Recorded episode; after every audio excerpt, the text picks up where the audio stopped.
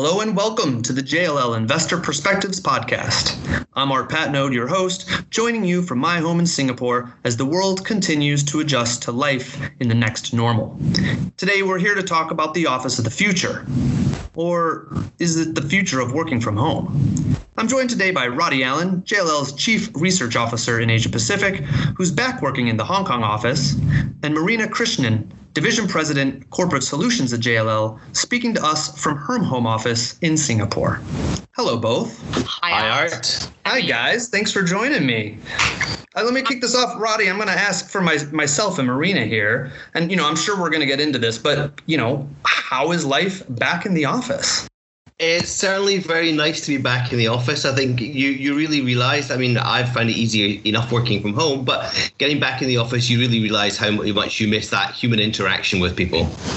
Yeah, you know, it's interesting you say that because um, there's this whole debate about whether offices are going to be relevant post COVID. You know, I, for one, I'm, I'm been home for months. I'm still home. And there's things that I miss about the office life. Um, but you know, I'm also doing my job successfully. So it's not so straightforward in my mind about what comes next. And you know, I don't think it's probably that straightforward for big companies out there either. Do you think the pandemic's going to lead to the demise of offices as we know it? I mean, our, the, the short answer is no. I mean, what I would say is um, you know, the, the, working from home, in, especially in APAC, has worked because it's had to work. Um, and definitely, COVID 19 has a, had a large um, impact in the market and corporations. And certainly, we're certainly hearing many data pundits and, you know, examining doomsday scenarios for the real estate sector as we know it. Um, however, in the long term, the short answer is no, we don't see this as the demise of the office. And we still see the traditional offices remaining core to, to corporate real estate. Why do you say that in that medium to long term view? I think office is central to, to innovation for corporations, um, and I think that whole face-to-face interaction piece is is and will remain key. That's not to say that we might not see some form of hybrid where we have some people working a little bit more from home than they did before. Yeah. Okay. Well, that makes sense. Um, Marina, what about you? I mean, you work day in, day out with occupiers in this region. You know, what's the sense you're getting from them at this point? Well, Art, I mean, occupiers around the region have needed to adjust, uh, you know, really quickly and needed their employees to uh, transition work at a very short notice from the office to their homes as countries around the world went into lockdown over the last few months, as you know. And this change, I think, has really led to a greater reliance on technology, as we've seen in, in our own organization. And this is, you know, also caused, uh, I think, disruption to both, you know, the corporate and personal lives where lines have blurred. So, you know, really, we've seen overnight that people had to adjust to a new reality, you know, one that challenges, you know, productivity while keeping all the businesses going. So this is the next uh, normal, I think. The situation will not change for both occupiers and employees, uh, especially while some forms of lockdowns or restrictions are still in place. Look, in, in Singapore, you know, eight uh, in nine respondents we surveyed indicated that they are working from home as a result of the pandemic. So it's worked. Um, I think it's worked because resources have been made available for remote working, but I think fundamentally it's because employees have had to make it work. But still, yep. you know, you'd have to say that given remote working seems to have worked out for, for some companies in, in some industries, maybe more so than others. But in general, I think, um, you know, we've been able to adapt to this successfully. Does this mean that offices won't be embraced in the same way after the restrictions are, are lifted? Yeah, well, artists, as employers uh, start to realize that many roles and functions in the organization can be performed well from home, it is possible that remote working will be built into the role from from the outset. You know, um, and I think this is, you know, if you can call it, this is one of the silver linings of this pandemic. You know, on other on the other hand, people are starting to miss work. We are social animals after all. You know, we need the human interaction and the collaboration that we get at the office. So I think in terms of the office office of the future. Um, many companies are approaching this from more the employee's perspective, you know, from an experience perspective, from a productivity perspective, which is by looking at what type of work has been performed and then deciding where best it can or should be performed, you know, either in the office or outside. Look, we recently surveyed both employees and employers about the balance of work from home and, and you know, the office, the anticipated post um, uh, COVID. Um, Asian employees are most appreciative of the flexibility of having both the office and home and an enhanced work life balance. I think, you know, all of us do. Um, especially, I think we've noticed in Japan, Singapore, and China. You know, I think it's about giving choices. Uh, so, do these preferences point us to a different type of office? Possibly, yes. Uh, we could be looking at a hybrid model, for example, where the office is much more for collaboration and creativity and where employees connect with company culture, while working from home is much more for, you know, say, focused and individual work.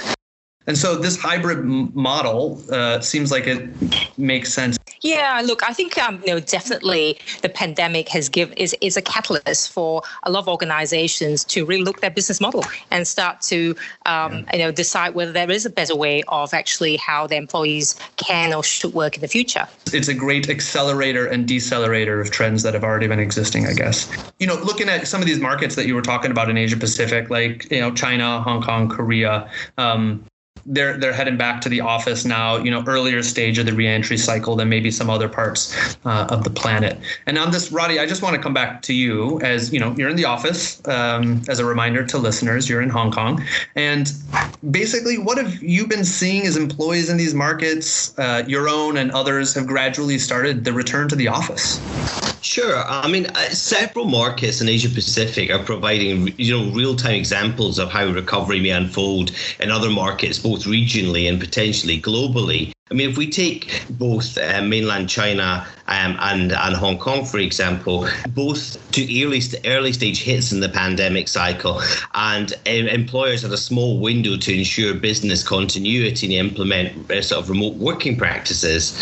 Now, China, which was initially the most impacted by by the outbreak, now provides a, a, a timely live example of the office model's resilience. Um, the country is now showing signs of returning to normality um, at this encouraging stage for China and the rest of the world, the, the big question is really what has changed. And simply put, not too much. Um, I mean, at this juncture, um, the expected and, and, much talked about new normal um, is really beginning to resemble the old normal. I mean, I'm based in, in Hong Kong Special Administration Region. Most people are now back in offices. We have some people back in split team structures, some people fully back in offices offices um, as they were before. I mean, I think that the main thing that has has probably changed is the, that that sort of health and well-being element and ensuring you know, as people return to work, there's real building of trust there, whether it be temperature checking or heat sensing cameras or or hand sanitization and masks, um, all of those things being put into places. The, place, the workplace does still look quite like the old normal. However, I, I think it's put that working from home and that greater flexibility, and I think that's something that we'll see an acceleration of in terms of our China and Hong Kong offices. It's interesting, isn't it, that everyone's come back fully to work. And, uh, you know, here we are talking about whether it is a catalyst for change. Um, so you sort of wonder whether this is a cultural thing or is this a sign of um, how things might unfold in the future? That's a really interesting point, Marina, in the sense that not much has changed, sounds great, and that return to normalcy is fantastic. Is this going to play out the same way in other markets? You know, culturally, Marina, as you mentioned, this region uh, in particular, but also globally? Is this return to normalcy something that we should come to expect? Yeah. Look, I think based on, you know, we've been speaking to many clients around the region, and I think, you know, definitely the situation we have today is accelerating the sort of agile workplace. And I think a lot of sort of thinking about it's about providing choices, right? Um, uh, and maybe cultural choices as well, but just choices uh, because you've got various different situations in terms of some countries where the commute time's very long. So that might be less of um, employees in uh, situations like that would much prefer to be working from home rather than taking a long commute where they can. Uh, you have the home conditions to think about. So I think it's about providing choices. But um, I think most organizations are definitely taking this opportunity to relook, rethink, review. Right, it's a good sort of point in time to sort of say, well, you know, should we course correct? Should we accelerate? Should we do something different? Um, I think that those are the questions that are in everyone's minds at the moment. It's interesting is to hear about this, but if you would allow me, I want to get a little bit of motive here and just real quick ask about the people and how they're using these. And as we transition into this you know making sure that people feel safe government directives aside and, and kind of corporate policies aside are we facilitating that sense of safety in a different way? Uh, marina can you uh, yeah i can. yeah look i think two aspects and and you hit on a very very um, big point with a lot of our clients. One is as a as a company you've got to ensure that you've got a safe work environment. And i think when you when you speak to a number of our clients, the employees know, especially I guess, you know, for companies they work for, that the companies will do the right thing in terms of, you know, there's government regulations that you've got to follow. And then there's all the different social distancing and disinfecting and cleaning and regimes and all that sort of safe management that you've got put in place. I think that one piece aspect, I think a lot of employees feel you know, my company's going to do the right thing. So that's fine. However, the other piece is, do I feel safe to get to to get uh, to be at work or to get to work? And I think that's a piece that a lot of our clients are actually very much focused on. And so, um, what we've been sp- spending a lot of our time on is really helping in terms of communication, in terms of um, you know, sort of putting the right people in place, the um, uh, newsletters. It's just really showing employees the things that we have in place and and giving them the comfort that they can return to work safely. I would build on that. Um, I agree totally, Marina. That's very much what we've seen here. I mean, I think if there were two words that, that sum up, it's building trust, and and very much from the the end user, the employee going into the office, and between that trust between them and the corporate occupier, their employer, and and the landlord of the building that's maintaining those other communal areas, ensuring that all of those pieces are taken care of, and as you say, the communication is is very free, transparent there so that employees are happy, comfortable, secure in returning to the office. Yeah, the, the other thing that's coming more in the forefront, and um, you can you just look at the number of companies that are, are springing forward, is around just um, in terms of giving employees comfort around safety, is contactless technologies. I know we talked briefly about tech firms and you know large companies rethinking their flexible working strategies and how much space they might require in the future. Does the way they're thinking about this align with the cultural factors in Asia Pacific? I think the crisis has shifted perceptions around the scale, effectiveness, and potential of remote working. And, uh, and previously, opinion was that remote working might not work as well in Asia. But you know, we've seen, uh, working from home has certainly succeeded in a large part in Asia Pacific uh, during the pandemic because it's had to work. But you know, I think the key point is it does not mean that it, it presents a sustainable and optimum long-term solution for all corporates. But having said this, you know, many corporates that uh, we've spoken to, many of them did not previously have a work from home HR policy, or at least are not a well-defined set of guidelines. They are now looking at putting those in place. Despite the, the greater acceptance of, of flexible working arrangements, there certainly will remain some um, continued challenges still making work from home less practical for many employees. I mean, I think that the first and very obvious one is just simply smaller apartment sizes um, in some of our, our metro areas. I mean, if we take Hong Kong, the average apartment size is around about 40 square meters. If we look at, at somewhere like London, that's double at 80 square meters and, and even larger for um, somewhere like Manhattan, which is 137 square meters, and that's the average family house size. So that in itself is a practical consideration to, and, and also the multi generational family. The, those kind of outliers that make end up making all the difference in these considerations. I think that you know market to market, these considerations are going to be highly individual. Absolutely, I think the other thing that we that we probably didn't touch on earlier, the younger generations in general are the group that are really missing the office the most. Our our younger millennials um, see the office as also an extension of their, their social life, and that's an important part of, of organizational culture for them, which will remain the same. Um, sadly, I'd like to say I can identify, but uh, I don't know if I'm in that age bracket anymore.